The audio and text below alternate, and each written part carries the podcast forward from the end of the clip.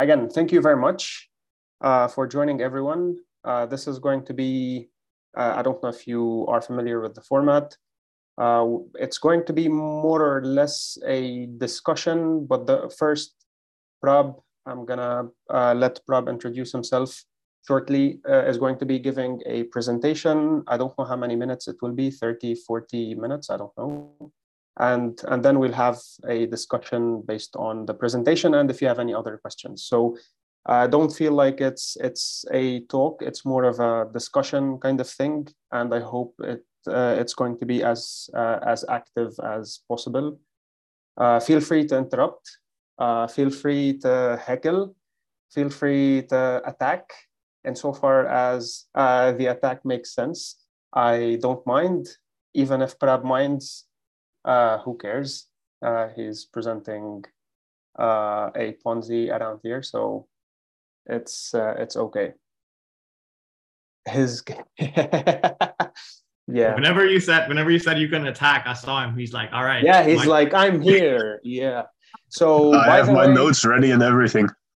uh, yeah, uh, the disclaimer heads up on my end. I even though I like I I did discuss this in a different uh, setting when I was starting my podcast two years ago almost. I discussed uh, blockchain and, and crypto with someone who was working in the field, but I don't know the least bit about any of this.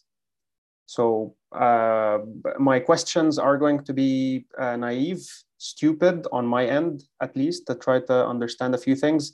But if you guys have better questions, and I'm almost sure uh, you all do. So please feel free to, to jump in anytime you want.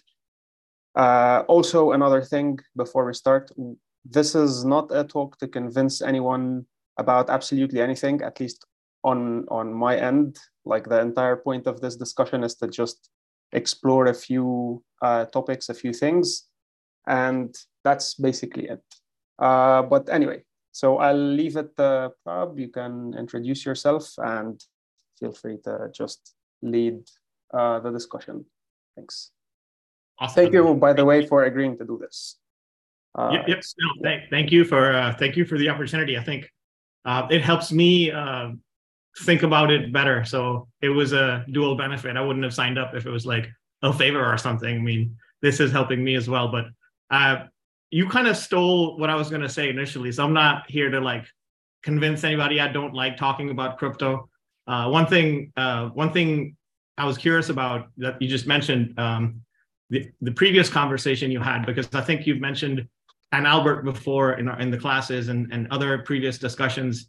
Um, I can just like go and talk about it, but maybe part of me is curious if there's a if there's a lesson or an insight anybody had from the last time because that was something on my mind right? Because i was like i know i know these guys have discussed it before and i don't want to show up and and and have have them feel hey this is exactly what we talked about last time. So anybody have any any um, discussed what?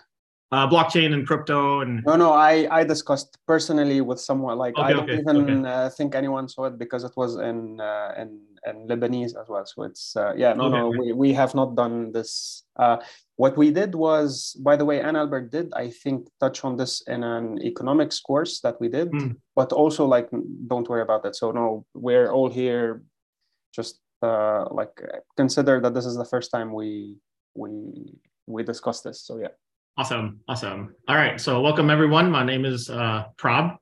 I'd like to, hopefully you can see my screen and hear me fine. Um, as Decaf said, feel free to interrupt me. I'm not a crypto expert or anything like that. Uh, and so it may just be the case that someone here who's listening either right now or after happens to know 10 times more than me or 10,000 times more than me about crypto. And I'm open to that possibility. So if you hear me say something that's like crazy or wrong, um, jump in. Um, I last week I said this. I aim for this to be uh, more towards a stand-up comedy routine and discussion than me teaching anybody anything. I don't consider myself to be in a position to teach anybody anything in in, in this regard anyway. Um, and hopefully you can see my screen. If not, let me know. I you should you should be seeing something called housekeeping now. Okay. So I'll do some housekeeping before I even talk about myself. Um, this is again, I'm repeating some of the stuff Decaf already said. I am not a financial advisor. This is not financial advice. Do your own research. Assume all of my research is wrong. Assume everything I'm going to talk about is wrong.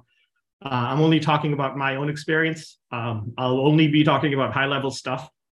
I'll go into some technicals, not not that many technical stuff. I'll I'll try and touch on it lightly, um, and then m- more more of the time I want to spend listening to you guys and and discussing rather than just me talking.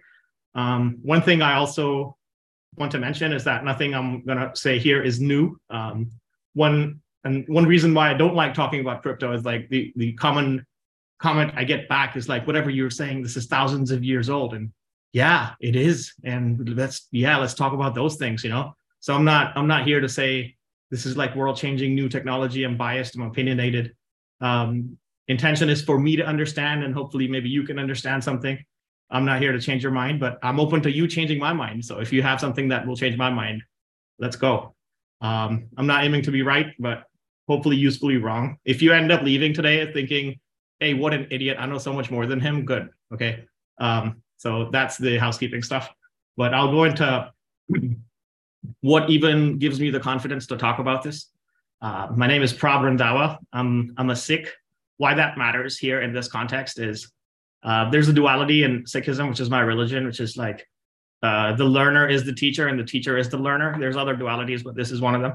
Um, so I've like self learned myself crypto and self-taught myself coding, um, which which gives me like a, a, additional amount of arrogance at the same time of uh, like uh, what do they call that concept where you you you're never convinced that you're good enough because I'm always teaching myself it right. So I'm never convinced I'm good enough, but at the same time I have this arrogance that I I'm teaching myself. So that's where that's where the Sikh part comes in.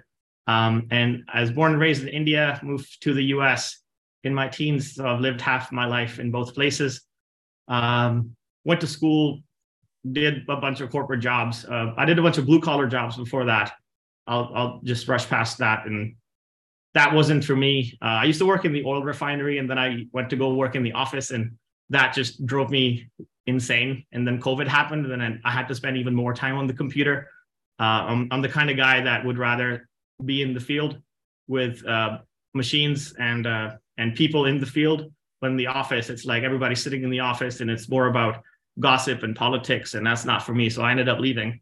Uh, but what I did with my time at Shell and Apple is uh, I I sold a bunch of technology to a couple of businesses. So it's I feel at home like talking to people about it, but I also have been taught that you know you shouldn't sell. You should just tell them what this is about and let them make their own decision. Um, I can't code, I can't do math. I think that's important to mention because I'm here to tell you about crypto, so I'm not acting like a shadowy super coder or anything. I like I barely learned JavaScript, okay, when uh, earlier this year. So I, I making my own website was a big accomplishment for me because I have no idea how to code, and I just you know one one of the self learning things. Uh, let's see, let's see, let's see. My main uh, my main area of expertise is probably oil and oil supply chains. And I'll maybe spend 60 seconds talking to you about that. Uh, and and that's important because I think everybody has a default image in their mind. Everybody has a default point of view. Everybody has a default discipline. Uh, and as far as I am aware, mine is industrial machinery because I have spent so long in oil refineries and not in the office, but out in the field with oil wells that my first image, even when I think about crypto, is the oil molecule, is an oil drum, is the car engine, the F1 engine, if you want to be like really sleek about it. Here in America, I'd like prefer NASCAR, not to shit talk. Uh, but you know, those mechanical industrial things are my default point of view. So I'm an outsider to technology, even though when I go talk talk to people, everybody's like, dude, you're such a black mirror kind of guy. You know, you're like uh every everything you talk about is so technological and i'm like i don't know i feel in my mind i'm more industrial than technological um my main my main thing that allowed me to escape the matrix is that i uh because i used to work in the oil refinery my, my job used to be uh to take care of inventory so the computer thinks refineries and places and countries have X amount of oil, right? A version of that is you hear in the news OPEC thinks America is shutting down oil like X barrels a day, million barrels a day. And so that number is always off. In reality, it's something else. And then by the time it hits the news, the number is something else. So my main project within the oil industry was to find a better forecasting tool and to better match how much oil we actually have versus what the computer is saying. So I'm in this weird middle zone where I'm good at computers, but my real concern is why does the computer never match what's happening in real life? That's just been my 10 years of, you know, the computer's wrong. That's I'm on that side. So now I I uh, talk about crypto, and all of a sudden people default me towards the side of you're on the side of computers. And I'm like, no, fuck computers. They're always wrong, right? That's that's just my default point of view. So that's a little about me. Hopefully, I uh, hopefully I made some sense there. But okay, let's switch to crypto. But then, yeah, exactly. That's I wanted to point this out exactly because of Mathematica, huh? Uh, but even before we get to the crypto and Bitcoin and what it is and what I want to talk about here, I, I think a negative definition is probably better, at least to start with, because of what it isn't. Okay. Um, there was this early in, in crypto, maybe uh, early 2010s. I've been into crypto since maybe the mid 2010s. I got into Bitcoin, and then 2017 I got really into Ethereum. But between when I when I got into it, there was this phenomenon in crypto that code is law, that we can build logic and we can build the world in code, and then that's what that's what's going to save us. And obviously that's not true, right? So what I what I want to talk about is a couple of things crypto isn't before I talk about what crypto is. What it isn't is code is law. It's not let's put all our trust in math and we can just define the world with logic. And uh, we can like somehow make the computers run the world and we don't need to worry about it. And you know just the computer will will take care of it. That's not what it is. Um, it's also not an infinite money machine. Um, many have tried and many keep trying and many will keep trying because it it's the it's going to make sense why people do that but it's it's good to right off the bat say that it's not an infinite money machine. It's not one true answer to all problems. Um, there's i don't know if i want to use the word maximalist but there's definitely people who put all of their hopes and dreams into new technologies and crypto has its fair share and people are like this is going to be it man. This is going to this is it you know? That's no i i don't believe that. That's not what it is um it's not all out libertarianism or socialism. So there's the extremes of crypto. There's two extremes i feel. Um the libertarian dream which is like the uh i guess you can say it's right wing coded that everybody can become their own bank and everybody can be self-reliant and we don't need the government. Um i don't think it's that. Again it's keep go it goes back to the problems that aren't new. These are old problems, and people have had these visions for thousands of years that we can somehow um, make a libertarian society work. And I live in Texas. I'm surrounded by hardcore libertarians. So I'm coming from a place where um, people are gung ho about this Bitcoin stuff, crypto stuff, because it enables economic empowerment. So you can take it to the nth degree and say, you know, this is a libertarian technology, but then there's the other side of it. And it's not, it's equally not if it's not libertarianism, it's equally not socialism. There's a side of crypto, and they call themselves uh, public goods, or they call themselves EA, effective altruism, where they, their their agenda is that we're going to save the world and everybody's going to be equal, and that's their read on technology. The point I'm trying to make here is that this technology is all encompassing, and the kind of people somehow I, I think end up revealing revealing their political stances and where they're coming from when they discuss crypto. Because if somebody looks at crypto and it, the idea of an extreme libertarian society excites them, then that's what they're the change they're hoping for. But then there's the other aspect of crypto, which is social change in the sense of everybody's equal and we can develop develop a society where we can enable like universal basic income. And the thing is, it can enable both those things. That's the thing. It's like it's huge, and it, you can people call it money Legos sometimes because you can you can make uh, those type of uh, money Legos and and hope for a society that just works around that. But it's neither here nor there. Um, it's not a way to make you rich overnight, but many people try. Um, and there's a reason why they try, and we're going to get into that. Um, so all of these things I'm listing, it's it's what crypto isn't to me. It may be to you if you see something on here that you think crypto is, uh, then that's fine. Um, I'm just saying this is not what it is to me. Okay, so what is crypto? I want to I want to pause and ask if someone has a first stab.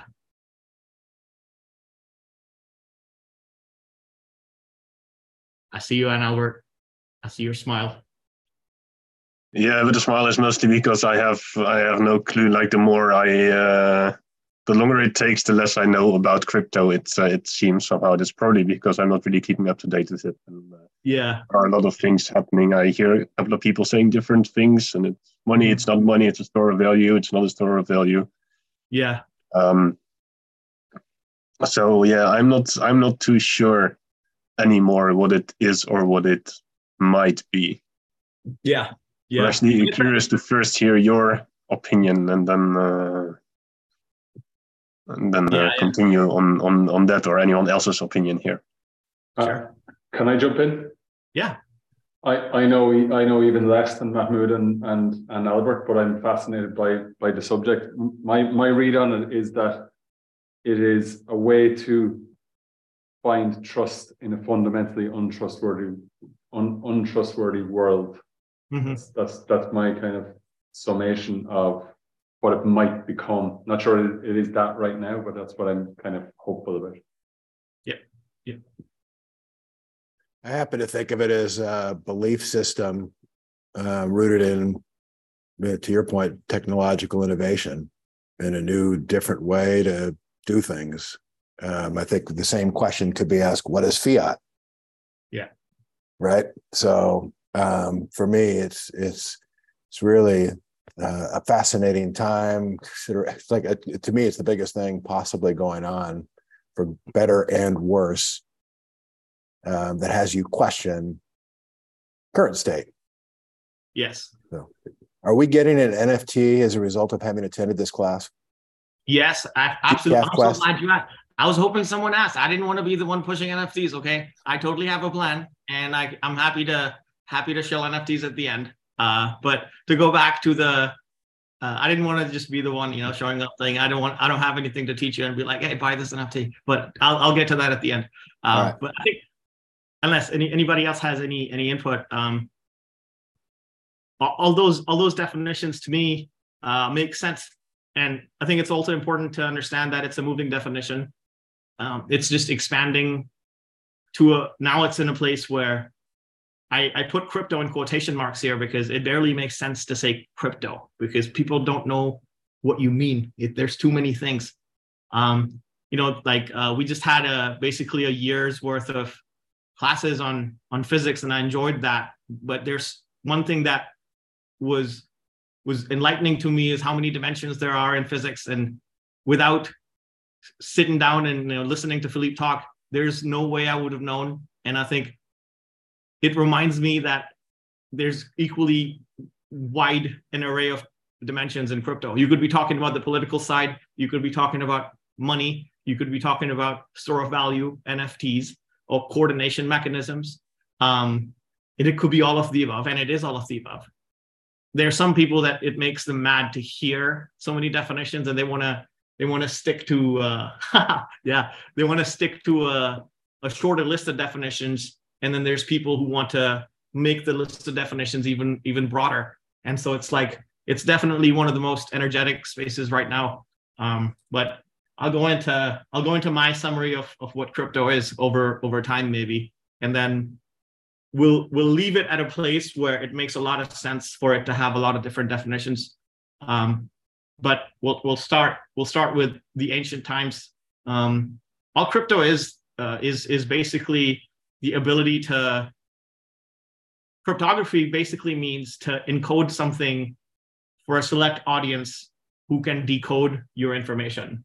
Um, I'm, I'm not keeping an eye on the chat, so stop me, okay? Um, I'll, I'll, keep I'll keep I'll keep looking at it here here and here and there. Um, but basically, cryptography is the ability to say something encoded that the intended party can decode. And if you think about how long that's been happening, it's been happening for thousands of years. I looked up on Wikipedia, there's like examples from 1900 BC, because of course there are, right? Um, and, that, that's the picture I put on the on the top right.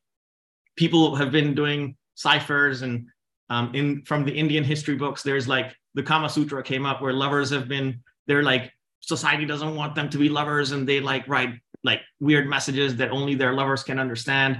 There's Roman armies that have a particular example that I was uh, I was stunned by was that they'd write like messages on on slaves' heads, so you had to shave them, and then it's debatable whether cryptography or not. But the the point is that it's a message intended for someone, and they have to have a way to then decrypt that, decode that. Um, that became a little more sophisticated than the medieval times. I had a question here. Can I ask a question? Can I go back into like my my student role here? I know you, you there was a there was a course, an entire month course on on Arabic Arabic science or whatever. Is there for, is there a way for me to get access on that? I think it was in October, September. I missed that one. I wasn't here for that one. Do you know what I'm talking about? On what? Philippe Philippe did a course on uh, focused on Arabic scholars. Do you know what no, I'm talking Islamic about? philosophy. That was Islamic uh, that philosophy. Was, I'm sorry. Islamic. Yeah, that was Hani Hassan, not uh, not Philippe. Philippe gave only one Oh, session, sorry. but the, the bulk of uh, of the lectures was uh, were given by uh, Hani. Yeah. Yes. So my curiosity, th- we should do that as an NFT because I'm like, how do I get access? I missed out on that. Okay. So how do I get access to that? That's my question. Well, I'll I'll send you the link. Okay. Okay. Perfect. Awesome. See, I got something out of this. And uh, Leo is saying at the most basic level, it's a way to prevent double expenditure of money.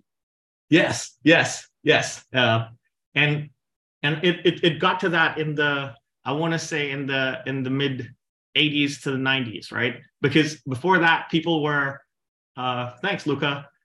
People were before the 80s in the medieval times. There was statistical analysis going on in the Arabic world. Uh, something I remember Decap mentioning in the language course is there's like these three-digit Arabic uh, meanings and words have three digit meanings and that's like almost a statistical analysis of of language and that's also uh, an example of some cryptography. There's cryptography in the political and the religious sense. There are sufi saints in india and their poetry is so cryptic that you can't it's i love it because you can't tell if they're talking about god or alcohol or like their lovers. And it's amazing because that's what makes it amazing because no matter who wants to look at it like that that's what they read. So it's intended for the user and how they decode it. So it's like multidimensional. But you know in context of modern crypto um, maybe there's there's there's more interesting stuff in the ancient and medieval times that I'm, I'm skipping past. But in the modern times crypto is just encryption especially after uh, the internet age. Before the internet it was wartime. There's a benedict cumberbatch movie the imitation game. It's about cryptography. He's like playing alan turing. Excellent movie i think. Uh, but even in in more recent times, it's just online shopping, right? In the 90s, I remember the first time I bought a T-shirt on the internet, and people were scared of putting their credit card or banking information online, right? That was a huge concern, and it should be a concern. Why should I put my credit card information on a random website? But we don't have a concern now because encryption is a thing, right? Now Elon Musk is pushing for encryption on Twitter DMs and all of that stuff. So that those are modern examples. But there was a there was a big shift in 1982 when this person called Leslie Lamport. They wrote a paper called The Byzantine Generals Problem. You'll hear this all the time. You you'll hear the Byzantine Generals Problem all the time. So I want to explain maybe a, a few quick things about it. What the Byzantine Generals Problem is, it sounds very fancy and you know philosophical. It's trying to solve a computer network's reliability problem. So in the oil field, what happens is oil refineries when you turn on an oil refinery, it's supposed to keep going, right? When it fails, it costs you money. In computer networks, when you run a Twitter or Instagram, it's supposed to just keep going. If, if it shuts down, pr- productivity loss happens. People lose tons and tons of money. So people have been studying computer networks, more specifically distributed networks, and how to keep them running. In one word, that's called reliability. So Leslie Lamport, this Byzantine general's problem, was a computer reliability problem. And what he was trying to do is to say the, the setup he had was let's say there's lieutenants and generals and they're supposed to coordinate attacking on an enemy. This is just an analogy, but really he's talking about computer networks. Um, and the the assumption is that some of the some of the generals and lieutenants are loyal and some are are traitors. So how do you manage a network of an army and coordinate them right in in the scenario where you don't know how many of them are traitors right? So this problem and you can read the paper i'll, I'll put the link in the discord and stuff. Uh, this problem he analyzed in a couple of different ways whether the messages are or where uh, they have met the, the the lieutenants and the generals have messengers between them. There's many details to this. He analyzed how many generals does it take and how many traitors does it take. This is called the fault tolerance. What kind of messages are they sending between each other? Are they oral or are they signed? Are they sealed so the other party knows this is encryption again um, and so he does a bunch of complicated math to come up with a solution to the byzantine generals problem people think Satoshi Nakamoto solved the Byzantine generals problem. It was Leslie Lamport. He, he solved the Byzantine generals problem, still alive. I think he has a bunch of papers at Microsoft and stuff like that. A huge breakthrough because what it allowed you to do is run a computer network in the face of an attack, in the face of an X percentage of the network can be a traitor, and the network keeps running. Okay. And so the use case for this in the 80s and the 90s was what we use in daily life. Twitch right now, Zoom, all of these computers are running on a distributed network of computers where part of the network can fail and the app will keep running, the network will keep running. Um, in the oil world, there's a there's a very popular example about air, airline pilots where uh, this is this is computer networks and it's informational stuff, right? But if in the physical world, let's say a part of the airplane fails in midair, the rest of the machines have to keep operating, right? So they in the specific part that has failed in this example, he'd be a, a traitor. So he's sending mixed, the part is sending mixed messages to different parts of the airplane, and the rest of the airplane still has to keep functioning. So it has use uses, you know, outside of computer networks.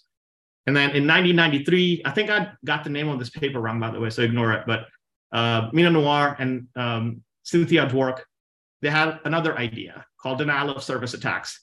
This was the use case was email spam. What, what this did was um, they suggested that every time you send an email, it didn't end up happening, but they suggested every time you send a, send an email, you should burn a little electricity that costs you money, costs you like a penny or something.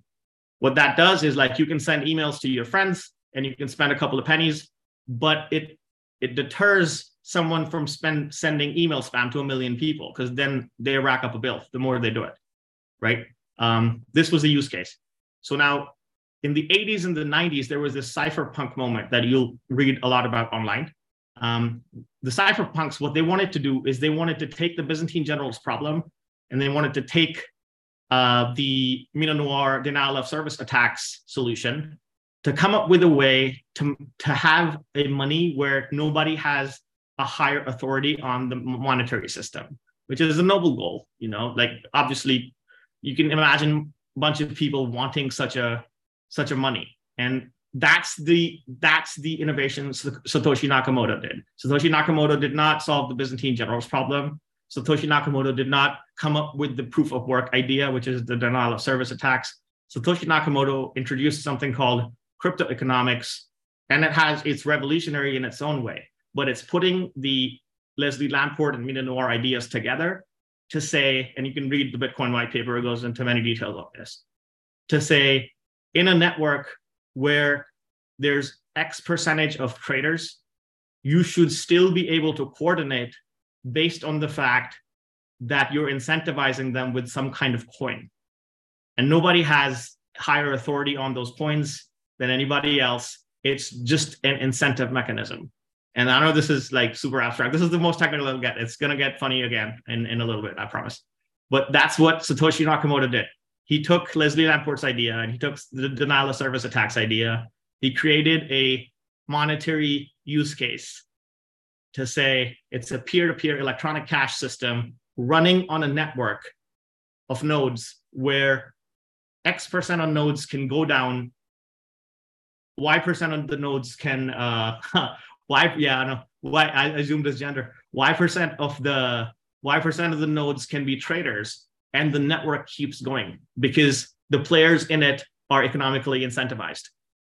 There was one more uh, innovation that he did before Satoshi Nakamoto, Um, there's many innovations they did. Well, one more I want to point out here.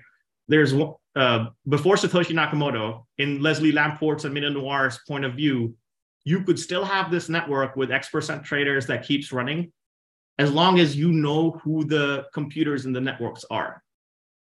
Satoshi Nakamoto, because of this economic incentivization, in his new framework, you don't have to know who the networks uh, nodes in the computer are. That's huge, right? But it slows down slows down the network. That's you. That's a result. That's an end result of that. But it's the the and I'll talk talk more about this in the next slide. But the the main innovation was that you just went from a Twitter or a Twitch or a Microsoft or Apple or a Google saying we have you know 10,000 servers around the world and yeah uh, X percent of the network can go down and our service will keep running. Yes, but Satoshi Nakamoto said you can do the same thing without knowing who who those computers are because they're economically incentivized. They're economically incentivized by this thing he called Bitcoin.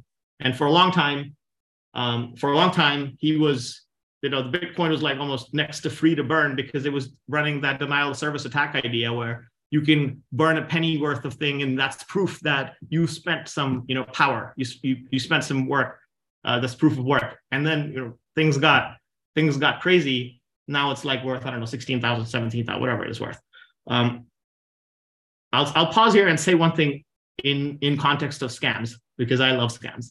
I'm attracted to scams. It's so interesting you know but because of the dynamic that satoshi nakamoto did it doesn't stop anybody else from going around and deploying the same dynamic.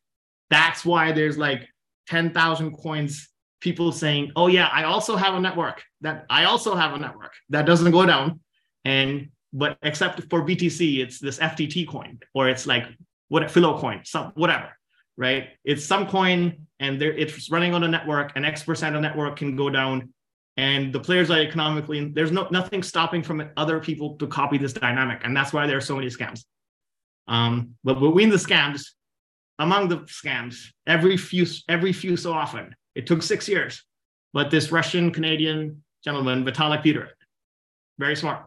He took the, the same idea of Satoshi Nakamoto, whose intention was to create a peer-to-peer cash. This guy Vitalik, who made Ethereum, and not everybody's convinced of Ethereum, and that's fine. But his his vision was, why can't we also do that with computation power? Why can't we just run apps on that? Why can't we make it a general purpose instead of just having the purpose of it be money or peer to peer cash? Why can we not run the same network that is incentivized uh, for people to keep it safe and secure and X percent of the network can go down and it's going to keep running? But instead of running money, it's running applications. Some people like that, some don't. Some think that's that can be done on an existing Microsoft or Google network, and some don't, and that's up to it. But that was that was his vision. Okay. One last thing I want to talk about here is Nassim Taleb, and um, because I I truly believe they fall in the same category. They're about the same thing. But Nassim's point of view on this whole timeline that I'm pointing out here is that yeah, you can have a network. Yeah, you can incentivize people to keep the network up yeah, X percent of the network can go down and it's going to keep running. But none of that means that the token has value. None of that means that the token has value. And, you know, he may have a point. Who knows? Time will tell. But he's thinking about the same thing from a mathematical perspective. Uh, he's questioning, and it's kind of good that ha- that ha- happened, you know, because everybody's so gung ho about it, everybody's so hyped about it. I was kind of glad to see some guy show up and say, you know, it's not all that because everybody was like, "Oh my God, this is the end of the world. This is fucking awesome." Uh, and he came about and he's like, "Well, Bitcoin is worth zero. Um, you know, mixed mixed reactions there. Um, but it's worth it's worth reading because he's in the face of all this timeline that I'm pointing out. He's the one coming in and saying, all that's valid, but that's not to say that the currency or the economic incentive um, has to have real world value. And uh, and he may have a point. I don't know. I'll, I'll pause. I'll pause and ask if anybody else has any thoughts before moving to the next slide. I guess the one thing that I associate with crypto, yeah, um, is that it is right. It is software dominant, so it mm-hmm. removes generally. And it was particularly when, I, when you speak to Bitcoin, right? There's, there's a big difference, and I think crypto gives crypto a bad name. Yeah. Um, but there is, uh, I mean, man, Bitcoin, right there. It's. I'd love to hear your thoughts and where we're going, but you know, how is it not a perfect protocol and technological project that removes people from technology, policy decisions, self interests? Uh, and I, I asked that, of course, and then um, knowing that right there are some whales that got in early and you know yeah. benefit benefit more than the altruistic promise of democratized economy yeah um so i guess that's that's that's the only issue that i have with kind of like i think when he when i saw him make the pivot i thought it was because um he didn't view he he no longer he came to the conclusion that it wasn't a currency i believe was his tweet. Mhm. something to that effect. Yeah yeah. When in when in fact it's a currency if enough people accept it to be a currency. Yes. Anyway Um, I, I i do believe that was his tweet because you know, i'm a big fan but i don't yeah necessarily here um i think yeah uh, uh, as decaf pointed out his his paper is strictly from a financial perspective um and i'd like to there's an article called the tale of two talebs or something I, i'm not sure if i've read it but i like the i like the headline uh because right the two Talebs, I, in my point of view, in my world, there's one Taleb that you meet in his in his papers, and he is extremely sharp and very well defined, and you have to know exactly what he's talking about. And there's no two ways about it. And then there's the cryptic Taleb you meet on Twitter, where he says something and six people read it six different ways, right? And he has fun with it, in my opinion. And I, I love following the guy because of this, right? But in the paper, the Bitcoin paper, he's being extremely sharply surgical about the finance aspect of Bitcoin. Um, and so I think what I don't I I could be I could be eating my words here a, a little bit later, but in my opinion, he's not pointing out fallacies in the way you pointed out Bitcoin. I think in fact he even agrees with with that coordination mechanism. He agrees with the innovation. But what he's pointing out is the very incredibly thin and sharp financial side of Bitcoin, where he's saying there's no absorbing barrier. He's studying it for fragility, where the players involved, where I'm, I'm pointing out in the uh, the computer network, according to him, in a in a black swan event or a, a tail event, as he calls it, um, there's nothing stopping from the entire network to go down. And so, in his opinion, when that happens, and he's not predicting when it'll happen, he doesn't do that with most things, but he's saying when something like that happens, there won't be an absorbing barrier and it's going to go to zero. And he's pointing to the fact that it's it's going to happen sooner or later, tomorrow, 100 years from now. Something's going to happen that's going to disincentivize everybody in the network to leave or incentivize them to leave. Um, I think that's the way I read it. I'd be curious if anybody else has any opinions. That's a long time ago that I read it, but if I'm not mistaken, I think he also mentions like the very fact that it's not being used as money uh, ensures Yeah. that there is no absorbing barrier. Like suppose everything or a lot of things would be paid in Bitcoin or government salaries would be paid in Bitcoin, for instance. Yeah. Then there would, there would not really be a possibility for such a black swan event, or at least not the consequences of that black swan event uh, getting the value to to zero. But because because it is not used like that, there is uh, there is no such thing that can prevent that, which I think Yeah. is uh, is a fair point, and of course doesn't mean that fundamentally there could not be such a thing as crypto money. Mhm. Uh, but it really does depend on on whether it will actually be uh, be used and whether people believe it will be uh, will be used. I think the only counter to that that the, the use is like in the US, you're in theory disincentivized, that's the word, from actually using it, right? Because you're creating a taxable event. So I can't even imagine a world where I'm going to use my Bitcoin today to buy a cup of coffee where people reference. Uh, and I the other point that I'm making, I think, I think it's relative to the slide that we're on, right? Because we're going from ancient times to medieval to modern. I mean, in the span of our history, um, we're so early in this uh, crypto journey. And the fact that today, right, you know, what Jack Mallers does with Strike to make it easier to move worldwide money and use.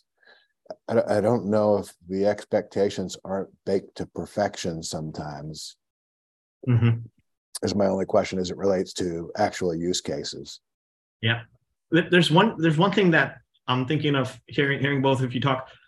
That you know, it's not being used as cash for, for tax reasons and, and, and whatever else. But I think that's also a, a point of tension between what people call crypto and what people call Bitcoin, right? Because because once the dynamic is defined and out there, there's other people coming out and saying Ethereum is also money. There's an entire section of Ethereum that's like gung ho about it being sound money or something they call it, right? And so to a to a person that is new or out on the outside, they come in and ask, well, what's the difference between Bitcoin and crypto? And I'm thinking of the meme where uh, you know, someone asks, "Are you two friends?"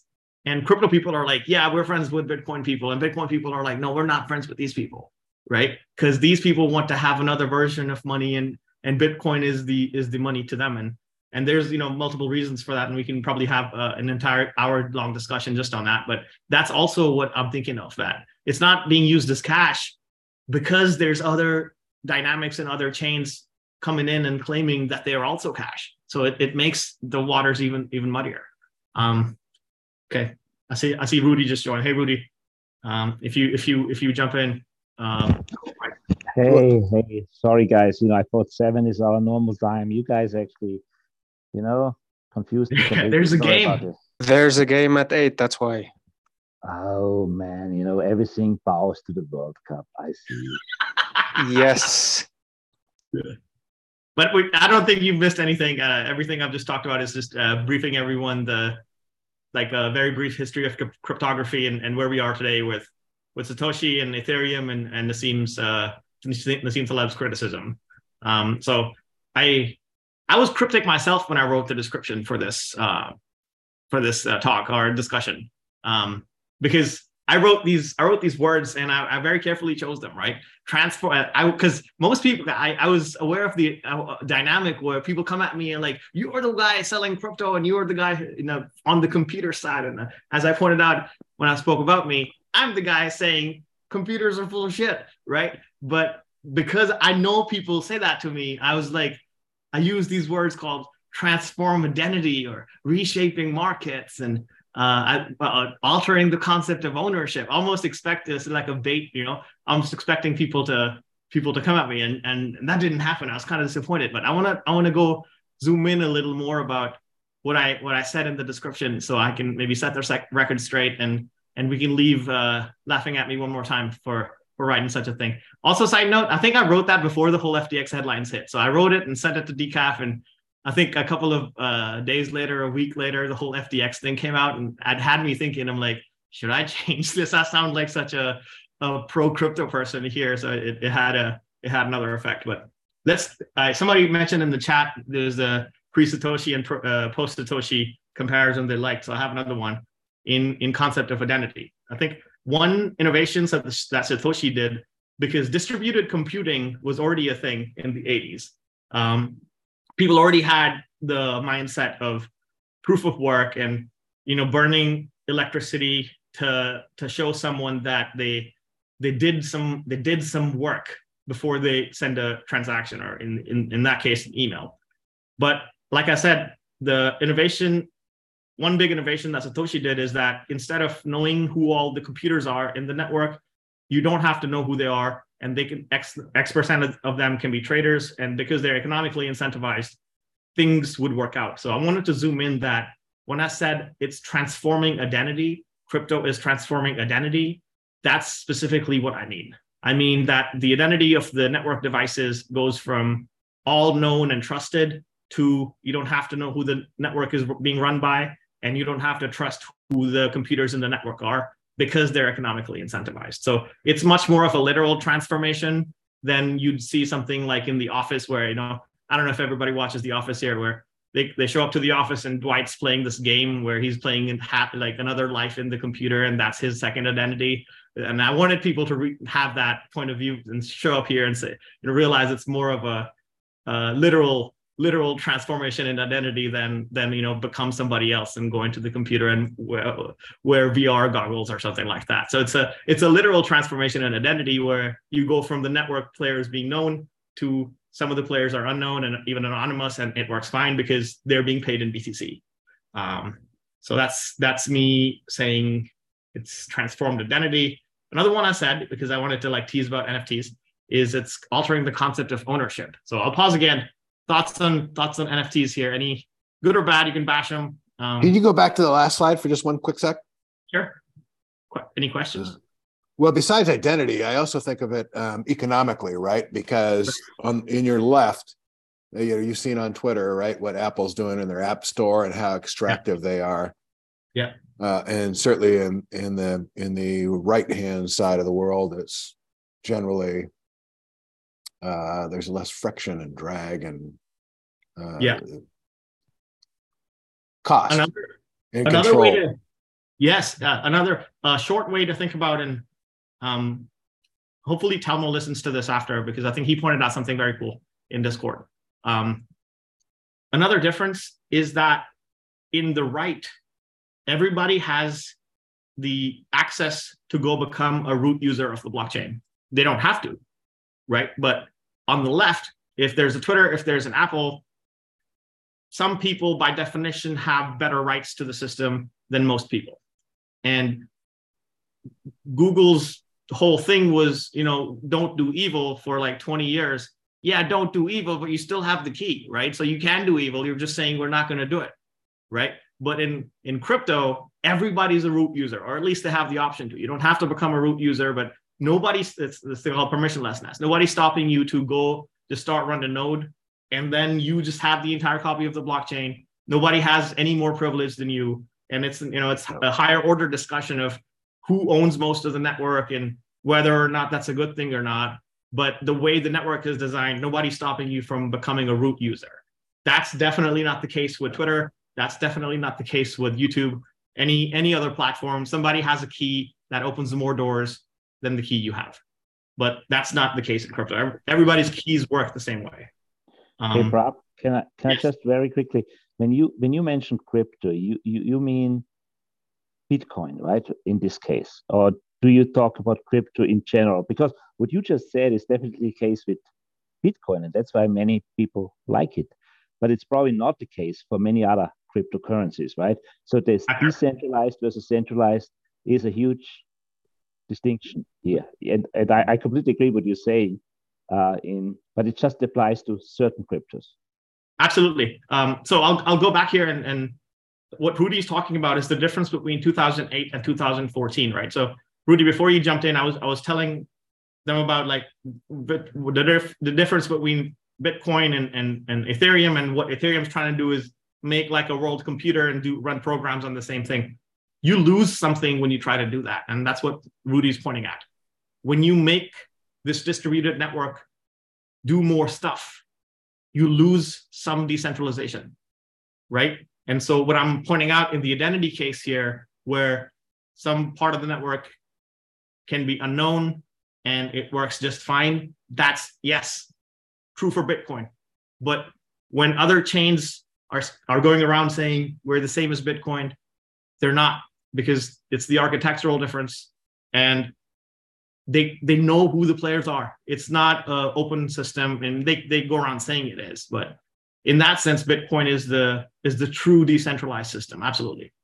Um, the one other thing related to that slide too is right yep. the the on the right hand side on the left hand side you don't own your data. The right hand side you do. Big, so big on the on this side on this slide, yeah, on the left hand side you don't own your data. Yes. Corporations own your data. On the right hand side, you own your data. Right. There, there's there's uh there's downsides to that too. Like the way it exists, you do own your data. The way it exists right now is everybody can just go see it.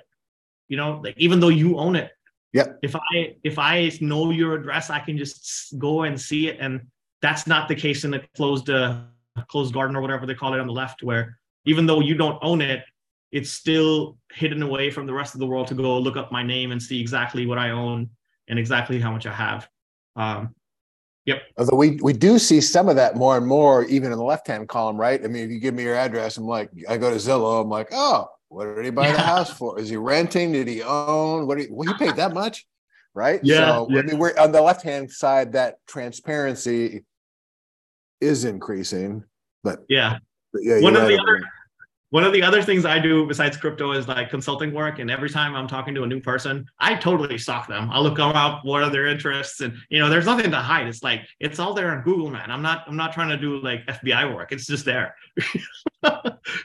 okay, so let's talk about ownership. That's the other thing I said. Um, I said transform identity and uh, it alters ownership. So how does it alter ownership? And to Rudy's point, this is more true for Bitcoin than it is for any any any other chain. Um, but I'll go back to my oil, oil roots and, and discuss this in terms of uh, oil barrel. So let's pretend, I don't know why, but let's pretend you need an oil barrel. All right, I need an oil barrel. Everybody needs one oil barrel. And you go to your local oil company and you say, can I get one oil barrel, please? Halliburton or Shell or Exxon, whoever, right? You say, and they give you oil barrel and they give you some sort of an invoice and receipt to it. So what does that, and this, it, it doesn't have to be an oil barrel. It could be like a sneaker. It could be any milk, anything. You get a receipt saying you purchased this item from us or it could be the bank and you could go to the bank and say can you show me how much money i have? And they print you a receipt you know saying how much money you have. Um, what does that receipt really mean? The receipt means that the bank has a master copy of what just happened. This is what i was pointing out earlier what i did what i used to do in the oil industry. The oil company has a master copy or the country has a master copy of how much oil they have they give you a, a, barrel of oil. They give you a receipt that says, now this barrel of oil is yours. But who's really saying that? Who's really saying it's yours? You could say that all day long, but it has to transfer it from, from them to you, right? So it's again the problem of some decentralization. Somebody has higher authority on what just happened than you, right? Um, there's uh, there's there's scholars in the crypto world that talk about it in a very edgy way in, in terms of how much money you have in your bank. The bank can just change that number. And you have no way to go and have more rights than them, right? But because in the crypto world, it's the network that's running the state. It's not a party in the middle that's coordinating who owns what. It's a decentralized database. The, and you know, there's reasons oil companies don't want to do this because it's the same reason that if they put it on the blockchain, then everybody can just see who bought the barrel of oil from who, and then who is it right now with. Nobody has any any higher authority to go just delete the fact that you got an oil barrel, right? Um, this again could work for many other things. It doesn't have to be an oil barrel, but the receipt here, the receipt is the NFT. One thing I wanted to point out here is that people people think people debate all all day long what is NFTs and and people point out that the NFT isn't the actual image; it's a hash of it's a hash record. Da da da da da. Yeah, agreed, full on. Right. The NFT is the actual receipt, but who is the receipt between? It's not between you and a higher party. It's not between you and someone who has more rights than you. Right. The the the it's a small change, and maybe going back to Nassim Taleb's criticism, it's not worth money at all. And forget you know half a million dollar monkey pictures but the change that's happening in the ownership is that the master record of what you own isn't in the hands of a party that can just go delete it. Now, do they delete it? Most of the time, it doesn't happen. Like most people aren't Andrew Tate or Donald Trump. Those are Kanye West. You know, those are the people you hear that, oh, Chase just like got rid of his money, closed his bank account. Most of us, none of that will happen in our lives. But it's an innovation that allows an alternative in which a second person does not have a higher uh, authority or right than you to go change what happened in the receipt. Um, I have one NFT. I should have made more. I wasn't expecting this many people show up. I have an NFT that I, will I'll go over at the end. Uh, my money was gone, but that's a different thing. You wanna you wanna talk about it, or I should just go on? No, okay. Um, so the last thing I mentioned is reshaping markets. It's all this is all sitting on top of the innovation of Satoshi Nakamoto, where instead of a known number of players running the network, it can be an unknown number of players. And because they're economically incentivized, the network keeps running even if X percent of the network is traitors. So one simple example is it doesn't have to be a bank. It could be like FTX or crypto.com. Same thing. They have a they have a higher a higher authority on your money. And that, you know, one one re, one thing that's crazy right now that's happening with this whole FTX situation is that people trusted the Sam Bankman guy and and his FTT token, and and they thought they were buying Bitcoin, and it turned out that they didn't have any Bitcoin on their balance sheet. They didn't have any Bitcoin, and they were just like giving them receipts that you have Bitcoin.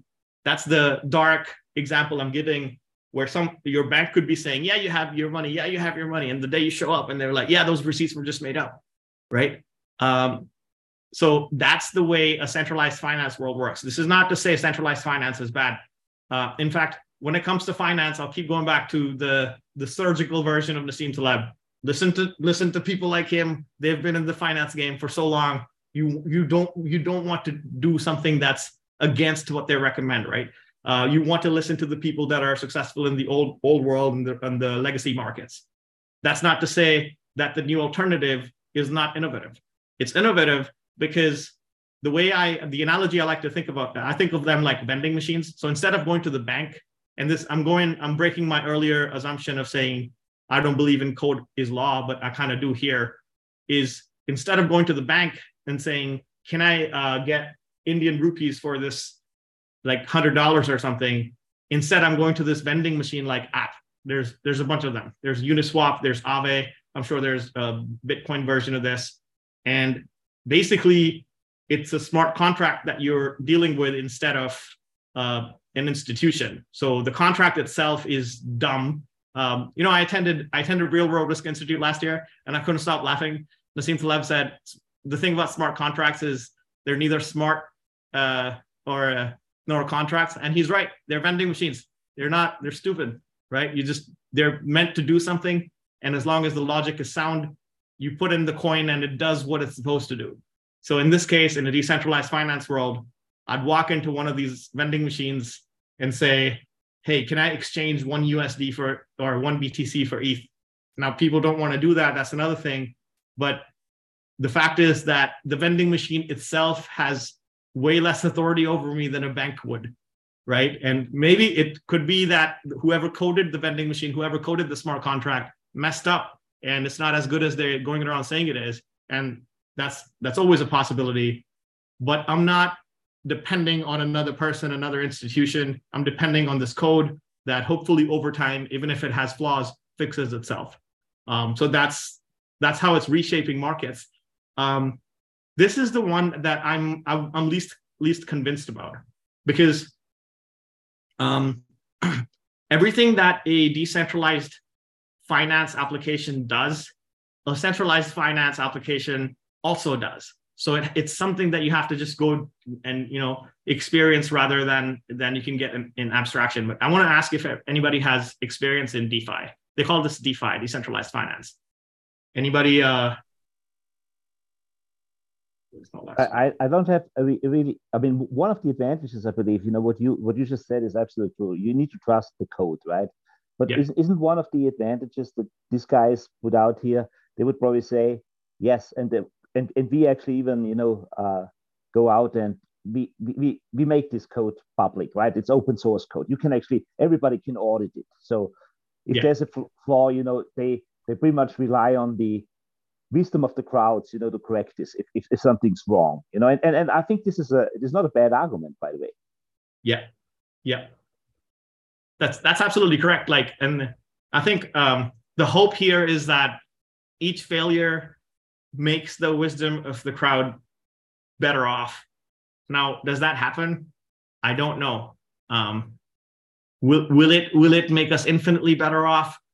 I don't know. Um, but it's uh that's the hope that every time a failure happens we can fix the code and the next failure happens we can fix the code at least we don't have to uh, trust uh, ftx or a, an institution again and i can just go around um, transacting with these vending machines. Now i think peter mentioned the tax argument earlier. With those things are it this new innovation comes with new problems right?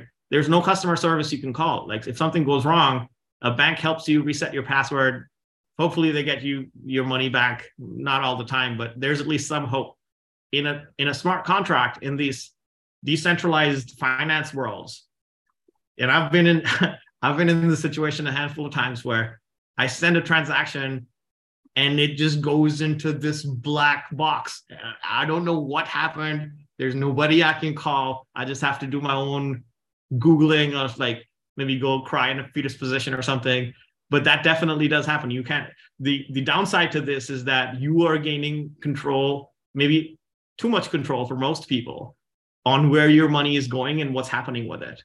Um, if it if it goes haywire, and this is another opportunity for scams for people. If your friend convinces you to go buy, I don't know, a hundred Filecoins or something, and they don't know what they're talking about because they copied the code. I'm talking about myself here because they copied the code from a website or something. You know, there's nobody, there's nobody you can blame. You just have to be like, dude, I trusted you and you broke my trust, and now now we're both broke. That's totally a situation that can happen, and those are new problems that don't exist, or maybe they existed early on in the centralized finance world, uh, but we've kind of gotten past them. Um, all right, so I talked briefly about, I'm almost done by the way. So I'll, I'll, talk briefly about how it's transforming identity. It's quite the literal transformation. It's not like uh, going to live in uh, Minecraft or something. Uh, it's altering ownership because the receipt now is between not an institution and you, it's between the network and you directly. Uh, comes with upshot and down, uh, upsides and downsides. And then because you are a root user of the network and the network has inherent value because of the economic incentives built in, you can just go play money Legos on your own. Nobody's stopping you to do it. Um, that's both good and bad. People, there's people that are, are asking for regulation in this, and I think that's I'm I'm on the side weirdly that is good, okay with regulation. I don't see regulation as being restrictive. Um, if anything, I'm I'm of the same opinion when it comes to AI.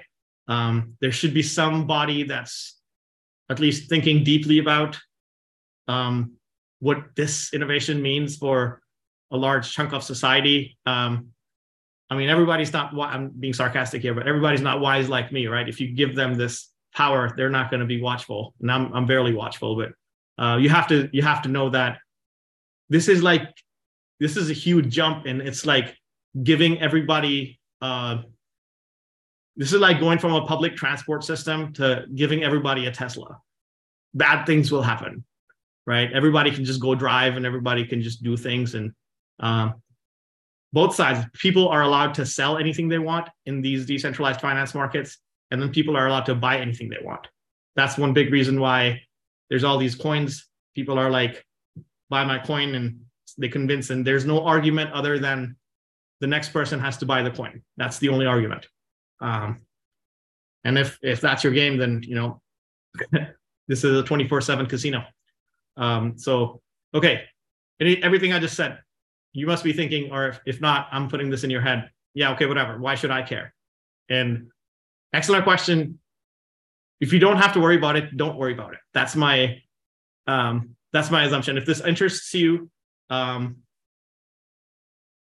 it's open and anybody can just go check it out. And I suggest you uh, start very small and don't put anything in it that you wouldn't worry about, like would be sad about losing. Uh, but at the end of the day, crypto is the software. I want to keep. Um, Rudy made an excellent point, right? Crypto is the software. Bitcoin isn't just software. Bitcoin is more than software. Bitcoin is trying to like aim to be the the money layer, right? And that means way more than a bunch of people saying we can use technology to make these money Legos, to make these vending machines, the seriousness of the argument changes. Um, so it's it's just most of it is just software. Most of it is it is scams. I don't know if it's worse than philosophy. I like I want to I want to you know dwell on that a little bit. But here's here's where I shield my NFT. Okay, so I made this picture into an NFT. I can make more, but I this is only one. So either you scan this QR code or you can go to my name, prabharandawa.com slash slash decaf quest you know, I I put a verif- verification badge there. It's eight dollars USDC. Um, or you know, if you don't if you don't want to bother with all of that, just give me your address and I'll just send you it. Okay. Uh, but this is this is a fun way to to end pragmatically because all of this stuff is so deep and is so wide and has so many dimensions that it's it's it's hard and it's even stupid for me to say you should go do X. No, you don't listen to me at all. The whole the whole thing is about not listening and not trusting, and you're the root user and you have the access to the blockchain. But here's an analogy I tell people that I talk to um, about like Bitcoin and stuff. The thing, the thing that you want to pay attention to. I'll, I'll go back to this uh, Mina Noir um, email spam example. So let's pretend it's the early 90s and someone is saying, hey, there's this new technology called email. It just like I'm saying, it, you know, crypto, This crypto people say it allows you to send money anywhere, da da da. Yeah, yeah, yeah. All that's true. You know, all that's true. And the evolution of that is going to keep happening. But what I insist on on my friends and family with, uh, all right, thanks, Shane. Uh, appreciate you being here. Uh, but what I insist my my friends and family to do is to at least know how to receive it, send it, and log into a website with it. That's and you don't have to for that for that for you to do that. You don't have to have money or you have you don't have to put money into this. A lot of people assume anything anytime you bring up cryptos that this is like a rich people's toy. Those are like common assumptions, and I'm more than happy to entertain that. And and you know to to some degree it is.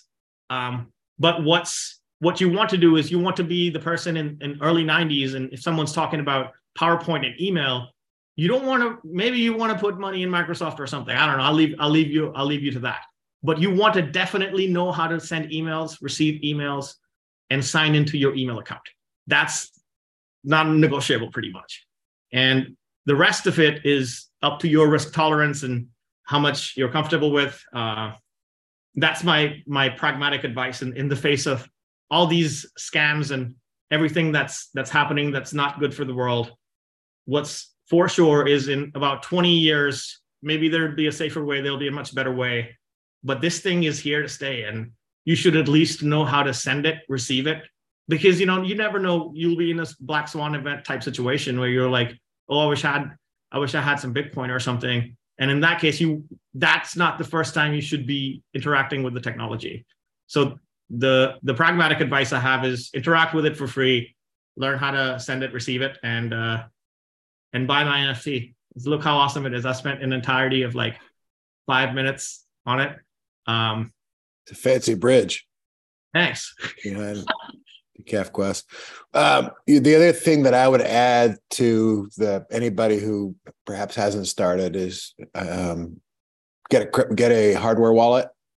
Mm-hmm um and that's part of perhaps the learning process but it's important just to say you know like don't the part of the the reason this is happening is not relying on a centralized institution that's a scam and to, for self-sovereignty and custody of what you own regardless of what it is but you know buy it directly from the, the vendor website heart you know ledger trezor easy to find but in the spirit of security and sovereignty that's a big part of the learning experience yeah.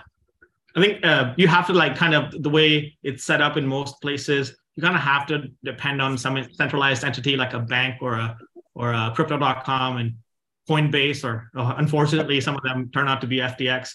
But the uh, but the I think wise thing to do is is exactly what you said. Like once you once you have some once you're done depending on them for the initial transaction, and now you have Bitcoin in your possession, um, the wise thing to do is now make a wallet of your own. Hashtag download MetaMask or get Rainbow. One of those things. Uh, uh, the best the best ideal would be what Peter just said, a hardware wallet.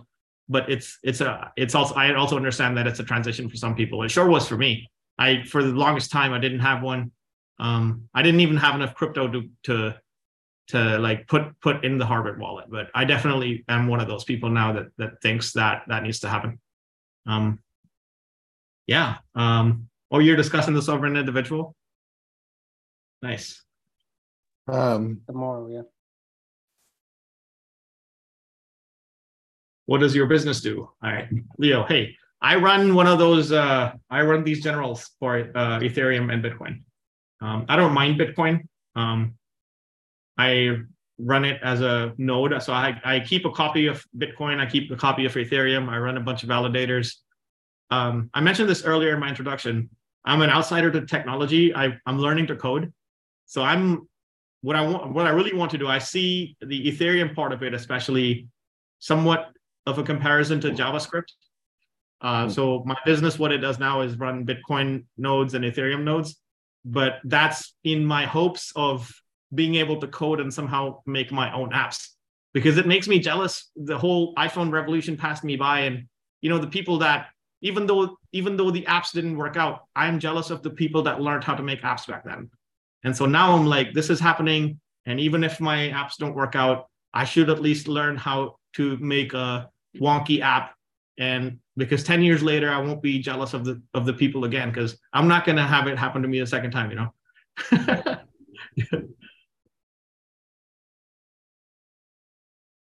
Cool what else okay so one thing i started thinking about during this uh, during your talk is uh, some people mentioned coordination a couple of times and that's actually a concept that lately I find interesting. I'm still not sure whether it's actually a really interesting concept or whether it's just such a general concept that it seems interesting.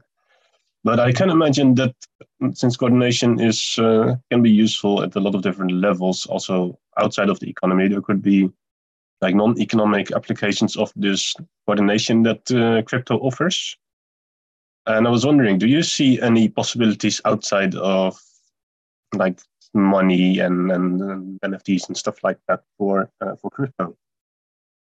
Um, yeah, um, there's some. I mean, I don't I don't know how how how promising how promising they are. Uh, I'm trying to look for the slide where I said what crypto isn't. Okay, um, the when I said it's not all out socialism, those are the type of goods I was thinking. I'll um I'll give you an overview of a couple of them I know. Um, there's this thing in Ethereum called public goods funding, and it's it's all kind of indirectly still monetary because it, it can't get, get away from tokens. You know, the main innovation here is that you're promising the network some tokens to to to run the network and keep the network secure. Um, but the idea of public goods is that you can make something that it's like an open source philosophy that everybody else can use once you've made it but you can not only fund it by the public, which isn't a new idea, but the idea that's new here is that you can retrospectively fund it. So once something takes off, because it's on chain and everybody can just see who which wallet made it, who owns that wallet, there's mechanisms to retrospectively fund it. Um, so that's one. There's another one where people are making. I heard of. There's called uh, Bread DAO or something. I was listening to a podcast where um, what he's doing is and it's still you know there's money that's part of it but that's not what their vision and intention is um there and a dao for everybody listening is a decentralized autonomous organization that's one of the big use cases uh, coming out of ethereum that because there's money legos and these smart contracts and you can make an entire organization just made up of these vending machine logics and it just runs itself without having a ceo a c-suite and a traditional corporate sense but the bread DAO example I'm mentioning, this this guy, he his vision was to have everybody come together, pool in money, um, and then stake the money. So the money is being lent and it's gaining interest, but the interest it's gaining isn't going back to the people that originally put in the money. The interest that the money is gaining is being again used for a public goods, a social good type scenario um, so I think the main takeaway for me, at least, is that if someone has a non-monetary use case where it's solely for coordination, uh, as you mentioned, it's possible. Um, will it work in the long run? Of course, it's working in the short term right now. If people are putting their money together and, and the interest they gain, they they go do stuff with it in in the public sphere. Uh, I don't know if it's going to work in the long run, because it's the tokenization is so like a deep inherent part of it. So like that mathematical economical part of it cannot be detached. And so it's it's hard to say if if if it's gonna see a place where it's a non-monetary use case and people are trying to you know think about that of how to how to do coordination without the tokens. But I don't I haven't seen a use case so far. Yeah, yeah, I can imagine it. it. It will be really hard to get away from the from the the incentivizing thing because I guess, as you said, without the incentives, like you do not have the guarantee, right? Then then you're back at the Byzantine generals problems. Actually, right, right. If I understand the question correctly too, I do see applications around um, use of tokens and NFTs as it relates to high value items where provenance is of importance, right? If you look at what how much Parmesan cheese gets stolen every year, and right, and there's fake cheese that's flooding the market, and or wine. Wow, I didn't know that.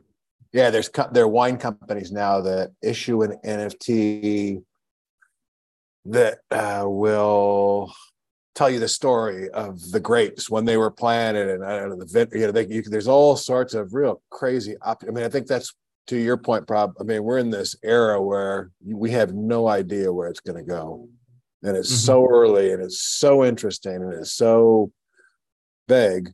But nonetheless, if I understand um, the question correctly, I mean, there are there are use cases where it's not primarily financial and a tradable asset. Yeah, yeah. Supply chain, yeah. You just mentioned a supply chain use case. That's definitely one. Yeah. Yep. Um, it, I, that's where I, I, brought. I like to bring up uh, Telmo again because we were discussing on on Discord of what the what's the application and use case, which is something Nassim Taleb also you know questions in his paper.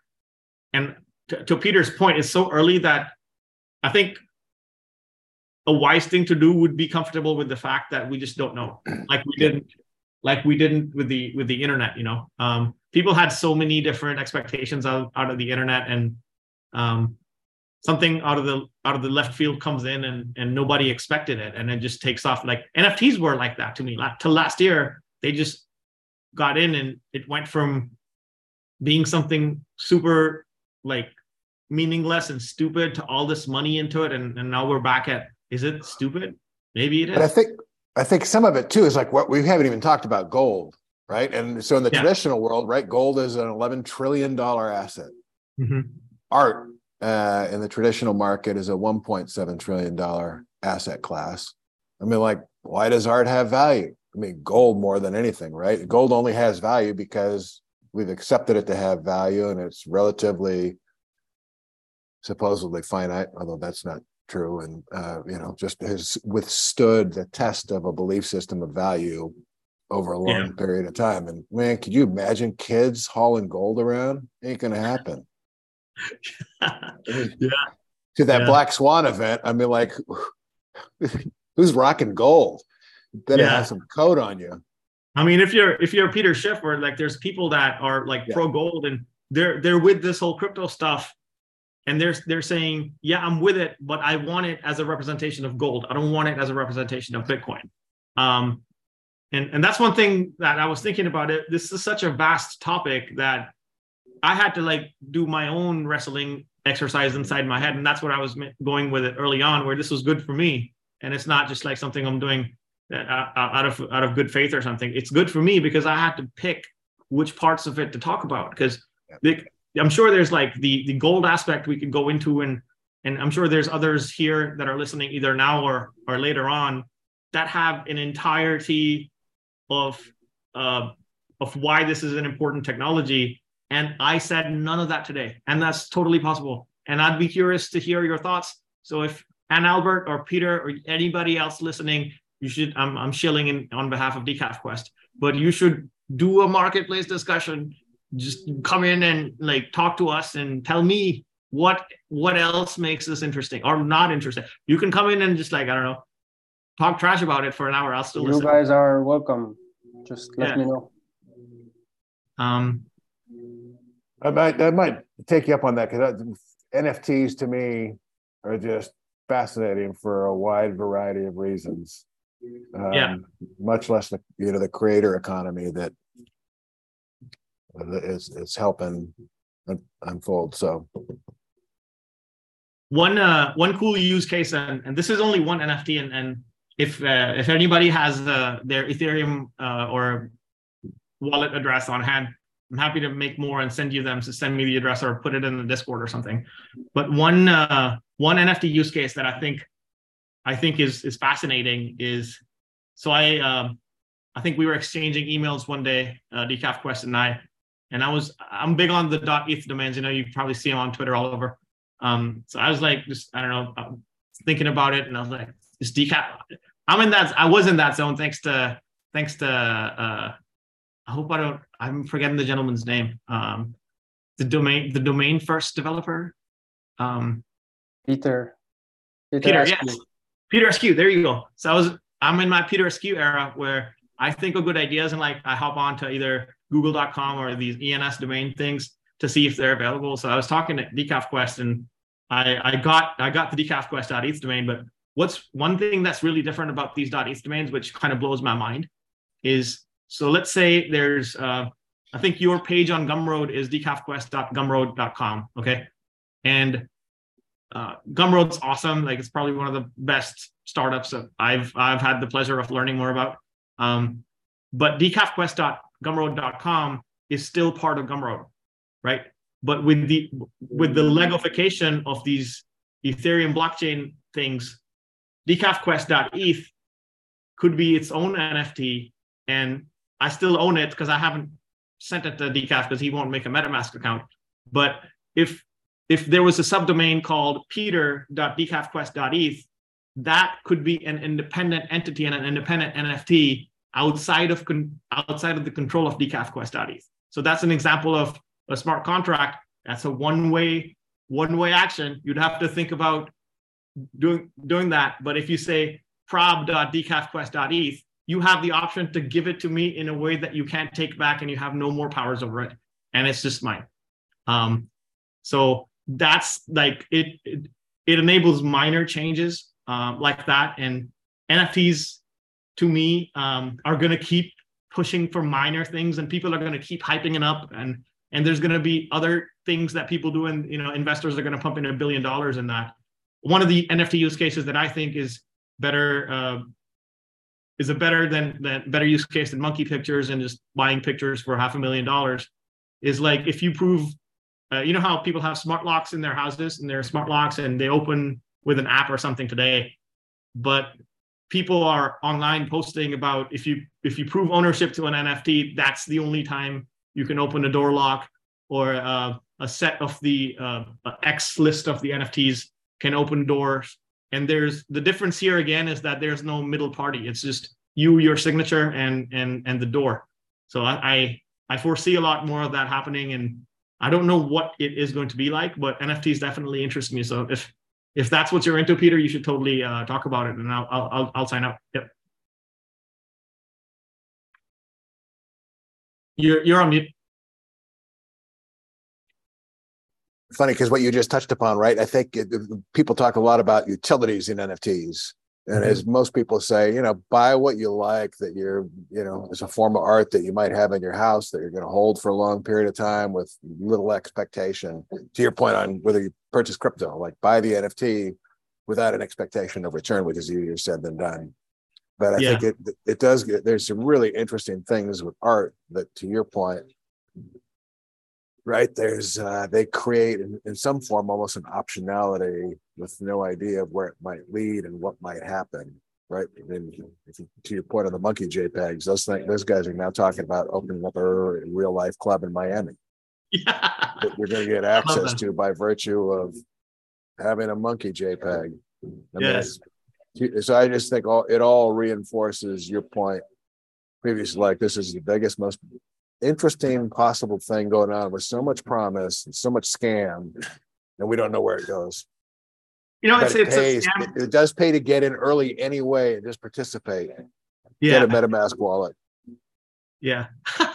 I love that. See, it's a it's a scam and a Ponzi in the same way as philosophy because it it gives it pushes you in a rabbit hole with one thing I've noticed. I'm like, I'm not a veteran philosophy person. Okay. I quit my job last year. That's the first time I even paid attention to philosophy, and I'm like forever thankful that I I'm now in a better place than I was last year. So I'm like early, same with physics. I don't study physics a lot before I showed up here. But I think one thing I've noticed both philosophy and physics do is they make you wonder, are you really sure about what you're sure about?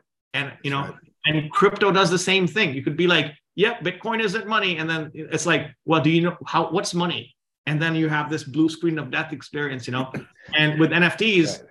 you could be like, oh, these monkey JPEGs isn't art. And then the next person is like, what what is art? And you're like, whoa, man. You know, you have right. the same like rabbit hole experience as as oh shit, I'm not I'm not sure about what I thought I was sure about. Um, So NFTs do the same thing with, with art, I think. And I think that's the beauty of crypto. It lays the biggest thing possible, our economy. Um, it lays it bare to your point that nobody knows. Yeah. And a lot Although of there, there is, it is, it, you know, there is software that you can see and know it works the way it's supposed to relative to Bitcoin, but. Yeah. Um, that's why it's like, uh, not to use the Twitter term Lindy, but it's it's Lindy in that every concept you bring up here, you can trace back to like hundreds and thousands of years, and um, and that's what makes it like an infinitely deep argument because it, people just split into the school of thought, or as Philippe would say, uh, uh, paradigm. People just like people just slip into their paradigm, and you can develop ground up logic from whichever paradigm you're you're in and and it'll just be a for or an against argument about something that's been going on for like a thousand years um and so you end up learning nothing so i i hope i hope you know people listening at least learn a thing or two or maybe not and that's okay too yeah. yeah. You know, the, the question I, the two questions I start with normies more often than not is, uh, in, right? The first one's rhetorical. Is the future more software or less software? Hmm. Interesting. Right? Easy. So then, do you want to live in a more decentralized or centralized world? Because if your money is controlled and owned by the government in a way, right? At the next level is taking all this paper out of the system and what China's doing for starters. I mean, yeah. you're going to be wholly beholden to a government. Yeah. I've been, you know, I've been, uh, I've been complexity pilled. And I, I think I saw Barry is going to come and do hopefully one of these uh, marketplace discussions because complexity is, is wild. I want to like zoom in on the question that you just asked. The, the software piece I don't have a, a problem with, but the second question is, given given that there's going to be more and more software, do you want to live in the uh, decentralized world or a centralized world? And I think what complexity opened my eyes to is that before before looking into that from a from a serious angle, I was maybe the type of guy that would say the answer is always decentralized. But then complexity is a scale pilled me. And in that sense like if it depends on on with now now my new answer is it depends on which scale you're talking about like right? Within the context of and that's like self family uh, mm-hmm. town village city state government federal. So in a in a sense of the family you don't want i and this is my new opinion i was arguing over thanksgiving with a friend over this that inside of a house you don't want four libertarians absolutely at it against each other. There has to be some cohesion, right? So in inside of a household, I'd rather it be centralized, at least to some degree. And I don't want to live in, inside a house where everybody is just free for all, like a Call of Duty game. but maybe maybe that does make sense at the federal level. And so I'm, I'm pointing out the concept of multi-scale variety. Um, and, and maybe that itself is is something we could ask Barry about. Yeah. Rudy, go. No, no, that's that's all, all, very interesting discussion. I just thought, you know, centralization doesn't mean today what it used to mean, right?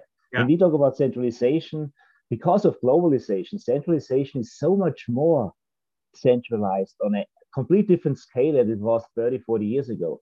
And I believe that uh, centralization comes with uh, yeah, I, am I'm, I'm pretty much you know also a decentralized guy uh, in general, but mm-hmm. it can be misused on both ways, right? That's that's that's pretty much what it is. The center, I, I think this this whole crypto or blockchain uh, question comes uh, rises and falls with the with the trust in institutions altogether.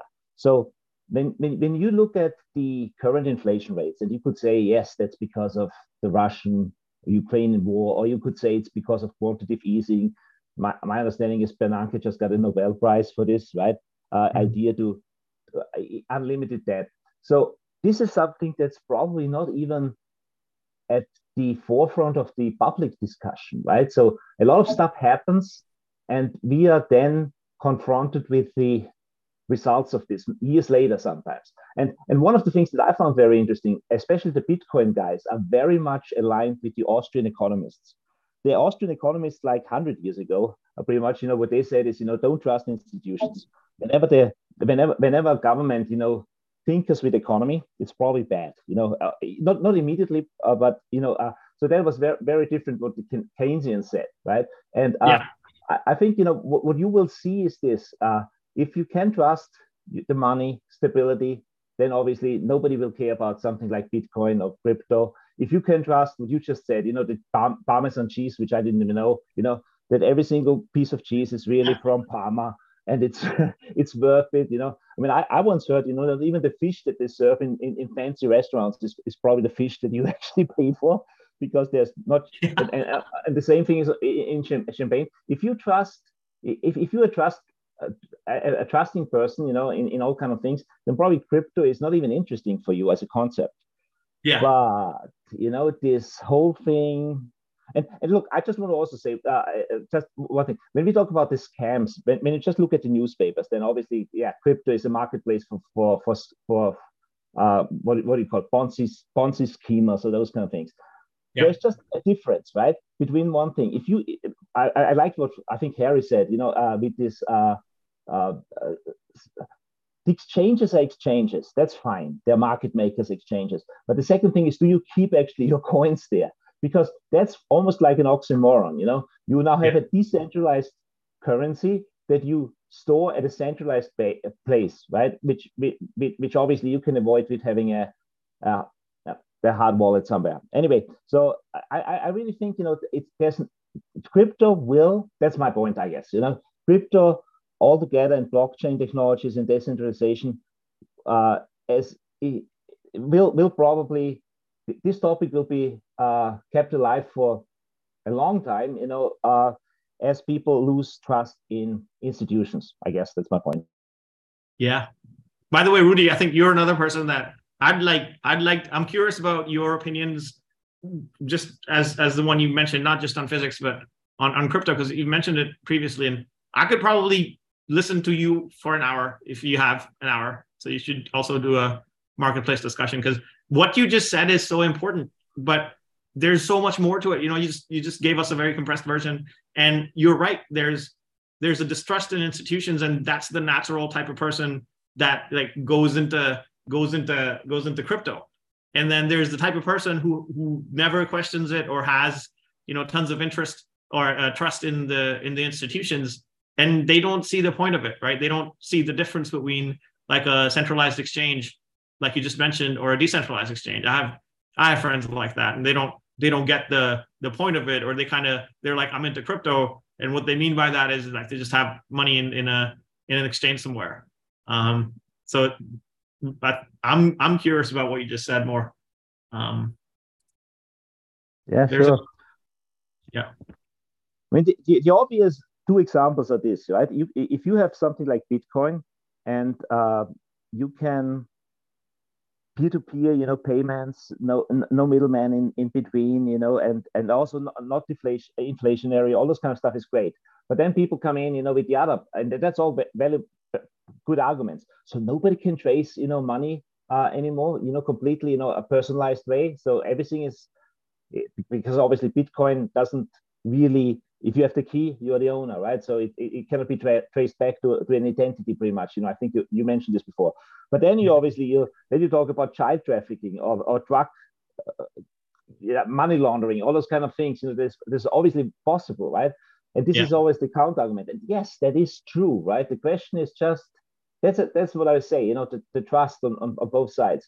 If you want to have this big entity in the middle, let's say central banks that are responsible for for and, and, by the way this is also a very interesting topic probably for another discussion right? What do central banks do with crypto right now? Very interesting you know uh, things that they have actually in mind. They, they i think the the the, the, the extreme i think harry mentioned china you know but think about what the european union does or the indian uh, government. These are just you know prototypes right now with crypto where they say okay so every token every dollar every euro that you have has a blockchain attached and that tells us the history of the of how it was spent in its entire life life lifespan, but not in an in a sounds like 1984. Yeah. Yes, exactly. So, and then they can actually even build in. You know, there are some nice features of this of this government issued cryptocurrencies. They can actually build in inflation. If you don't spend it, you, it loses value automatically, right? Those kind of things. This is a brand new world. And uh, obviously, yes, you know, if you can actually do this from a government point of view, you can obviously, you know, uh, boost consumption, right? If you, if, if you get a, if your salary is, is, is, is 100% only for the first month and then it actually depreciates in value, you better spend your income, you know, quite fast. So, so they can actually, yes, uh, remote control the economy. But is this really the stuff? Is this really the, the society that we want to live in? You know, where, where people actually, it, it, that's that's really the question altogether. I don't think you know it's by the way it's restricted to China. I understand. You know th- they are probably the most advanced here, but it's it's happening also in the West. Yeah, and and and to some extent, it's like these. It's not to say you can pick one particular example. These examples you can keep going back in time, and you keep seeing parallels of like when when this whole tornado cash thing happened for everybody else I'll, I'll, summarize it what it enabled people to do tornado cash is a protocol that's one of those vending machines that i mentioned and what it enabled people to do is make their money anonymous. And you know you can you can imagine what a field day terrorists had with that. So when uh when when tornado cash got banned my dad called me. He's like hey i heard north korea was into the same thing you were into. Uh and and that that also happened when the internet i just mentioned buying a t-shirt for the first time on the internet in the 90s and that, that was the end result of encryption. But when encryption first came about the government banned it because and they had a point. They have a right point. Like you're telling me i can send you a message and nobody including the government anybody nobody can see it? And you're telling me um, the terrorists are not going to use it? You're telling me north korea is not going to use it? And, and you know the true answer is we don't they're probably going to use it. You know that's the true answer. Uh and right now the tornado cash thing if you're telling me that there's this peer-to-peer money if you really go into the dark side of it you know the really really terrible things in the world terrorists child pornography you can just you know name it you really think if you let people just like send each other money, those people aren't going to use it? The true answer is, of course, they're going to use it. They're probably going to be the first people to use it, you know? Uh, and so there's a very thin line to be like, how do we find a balance? But in the past, with I, I love mentioning crypto as encryption because we got past it. Somehow we got past it. Does that mean it's going to be a equally good answer this time? It's not. I'm, I make it sound very casual buying a t-shirt on the internet. Hopefully it can become as casual.